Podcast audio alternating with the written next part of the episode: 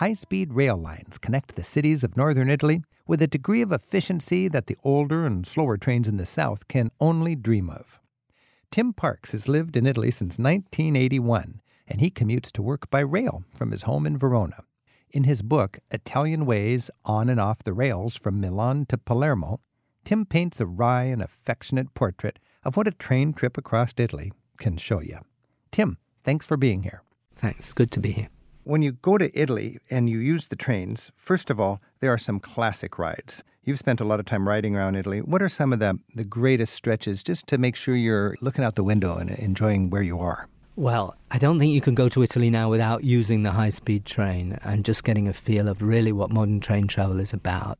So get on that train in Milan and go down at least to Florence with the wonderful succession of tunnels and then marvelous hillscapes with vines and mm. fruit trees and so on, and then back into the tunnel again. And, mm. and there's just an extraordinary. You're, you're traveling up to 200 miles an hour, and it's extremely smooth, safe, rapid, wonderful experience. From that train, if you took a look at Leonardo's Mona Lisa before you left and look at the background in that painting, just the dreamy Tuscan countryside, and then you're going through Tuscany and Umbria, you'll see that same background right there today out the window of the train. Absolutely, but whipped away from you. Of course, there's not just that background. There are also some uh, interesting industrial scapes. Yeah, the reality but, of today. But yeah, if you travel along the coast, for example, from France into Italy, which was mm. my first experience of Italy when I was, I think, 19, again, you have a wonderful experience of a train rattling a bit more in this case through tunnels and then views of the Mediterranean and the steep hills going down into the sea.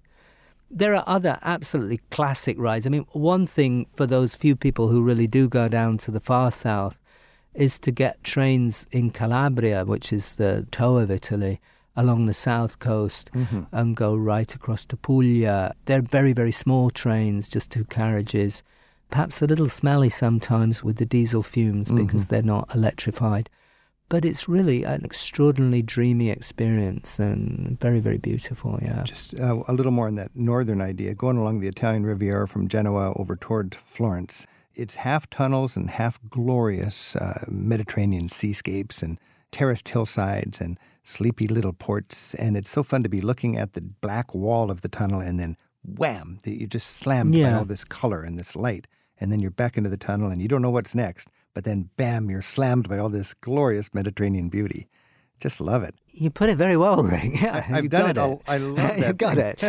you know the feeling. You know the Absolutely. feeling. Absolutely. there's a wonderful, especially in the older trains which have slightly rattly windows, there is a wonderful wham when the train comes out of the tunnel and it comes together with this explosion of light sparkling sea particularly and you know what and then it's gone you know it's been taken away from you. It's wonderful. I kind of like the classic trains that have this patina of the old days or whatever. You've got the the doors and the curtains and the little bit dirty windows and the rhythm of the rail and the toilets that you can look through and see the tracks underneath. Uh, talk a little bit about that sort of reality of the good old trains of italy you've got a huge range of carriages, obviously, in Italy now, from those modern monsters that are like being inside an aeroplane to some extremely old things.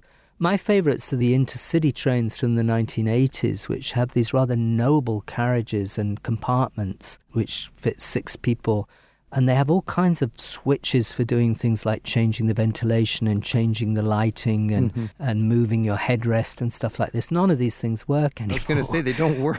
I've, I've fiddled with those air conditioning switches forever, and I finally yeah, just opened the window. Curtains and so on. And what's wonderful about them is this feeling that there's a past there that you're no. I mean, they still have no smoking signs when now you can't smoke anywhere anyway. So. Right the toilets I'm less enamored of than you obviously are, uh, partly because of, partly because I know how much they can smell from a distance.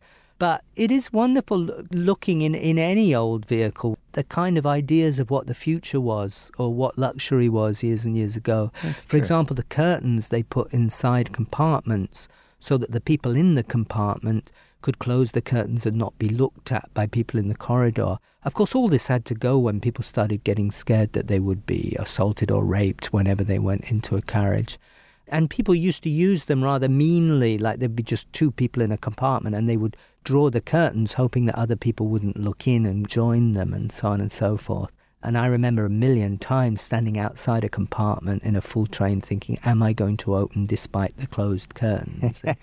You'd open them and maybe find people kissing a little bit too intimately on the etc., etc. You sit down in a compartment with two people intimately uh, embraced, and you feel like. Well, I'm in those cases, I'm quite here." generous and leave them to it. But You'd sit on the little foldable chair in the aisle. well, I might have done on, on occasions when I was feeling very generous. You're a nicer guy than me.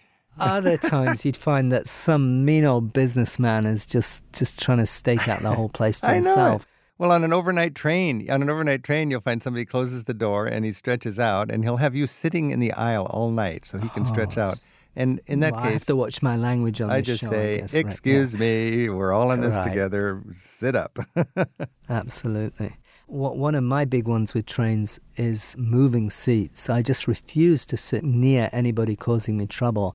Late at night on those trains, you have to be careful that some people are looking for an altercation, and it's best to get up and move and not make any point. Just get up and go to another car. Or a lot of times around Naples, you know, you've got some ruffians on the trains late at night.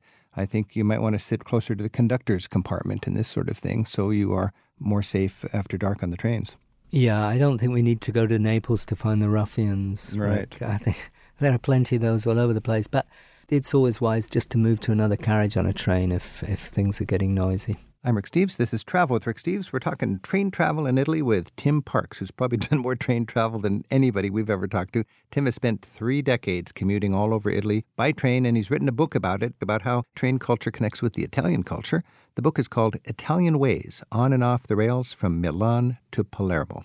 So I don't know many words, but I do know sciopero, strike in Italian. And uh, as travelers, we should be aware of that. If there is a train strike, I find it's sort of a nuisance strike, and, and you still go to the station and you, and you try to struggle your way to your destination. What's your take on that? Well, again, this is a big anthropological thing. Italians hate a final conflict showdown. So strikes in Italy are never what strikes are in the UK or the USA, where people down tools and they won't go back to work until there's some agreement. The strikes are usually one day strikes. Uh, they're mainly to irritate their employers and try and shift something. Nobody ever knows what the strikes are really about. They usually happen on a Friday so that the workers can get a longer weekend. So when there's a strike in Italy, it's so negotiated and compromised that, that you can actually get on the internet or inside the station itself. There will be what's called a strike timetable and there will be essential services to most places. And so a strike really isn't a strike in many ways. But as always in Italy, it's not a country for beginners. It's not a country where everybody's going to explain to you very quickly what's going on. You have to kind of know the ropes a little bit or, or get some help. And you can flex in a way that even the chaos works to your favor. Like when I go to an Italian station, if my train is late, the train before me that I assumed I would miss might also be late and coming in in just a few minutes.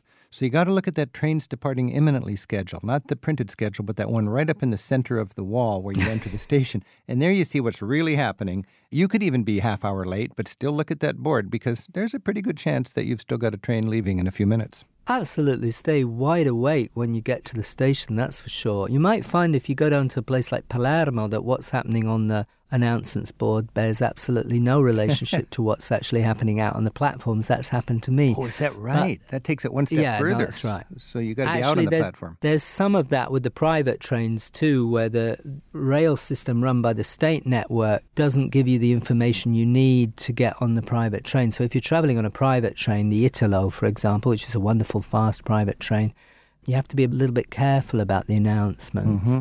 As for strikes, I love traveling at strike time because most workers will use a rail strike as an excuse for not going to work, whereas in fact the trains will be, some trains will be running and they'll be empty, so it's great. You know, I've noticed that because I'm just hell bent to get to my next town on this day, and there's a strike. So my standard is just to go to the station and find out what's going on and take the next train going in that direction, even if it's not going all the way. Then I get off as far as I can and then talk out over again and keep going. And I would have thought the trains would be mobbed, but the trains are invariably laid back and relaxed, and you're just a couple hours delayed, and the strike becomes a fun memory. Well, trains can get mobbed sometimes, but Mm-hmm. but yes, the strikes are that are almost the time when they're not going to be mobbed because nobody's going to try and travel. Yeah. So, Tim, a lot of us are dreaming about going to Italy, and we have dealing with the Italian trains and the chaos and trying to get the most out of the culture and celebrate all the uniqueness of Italy uh, because it's certainly not Denmark.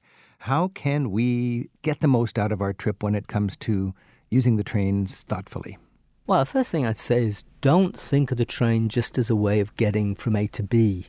Don't think of it just, I'm in a big hurry to be in Rome, so what's the fastest train? And oh, damn, it's 10 minutes late, and stuff like that. Travel on different kinds of trains, use the fast train, use the regional trains, go to smaller places, and above all, look at the way people are behaving on the trains. Try the first class, try the second class. Look at the design of the trains. Italians are just fantastic designers. You'll find even the way they've done repairs to the seat upholstery, they'll make it look as though if it was a design feature at the beginning.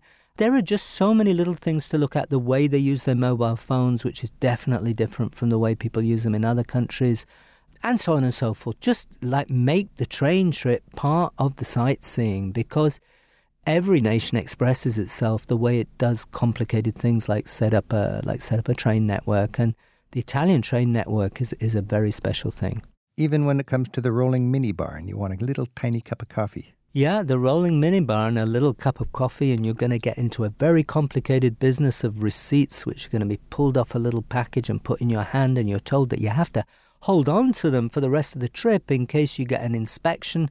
And if they find that you've had a coffee and see the coffee cup there, and that you haven't got a receipt, there's going to be all kinds of trouble because you'll be suspected of buying it underpriced, etc., etc. Life is good in Italy. There you go. Tim Parks, grazie mille for the uh, fascinating insight into the Italian culture via the Italian rails. Grazie Rick, a risentirci, è stato bellissimo.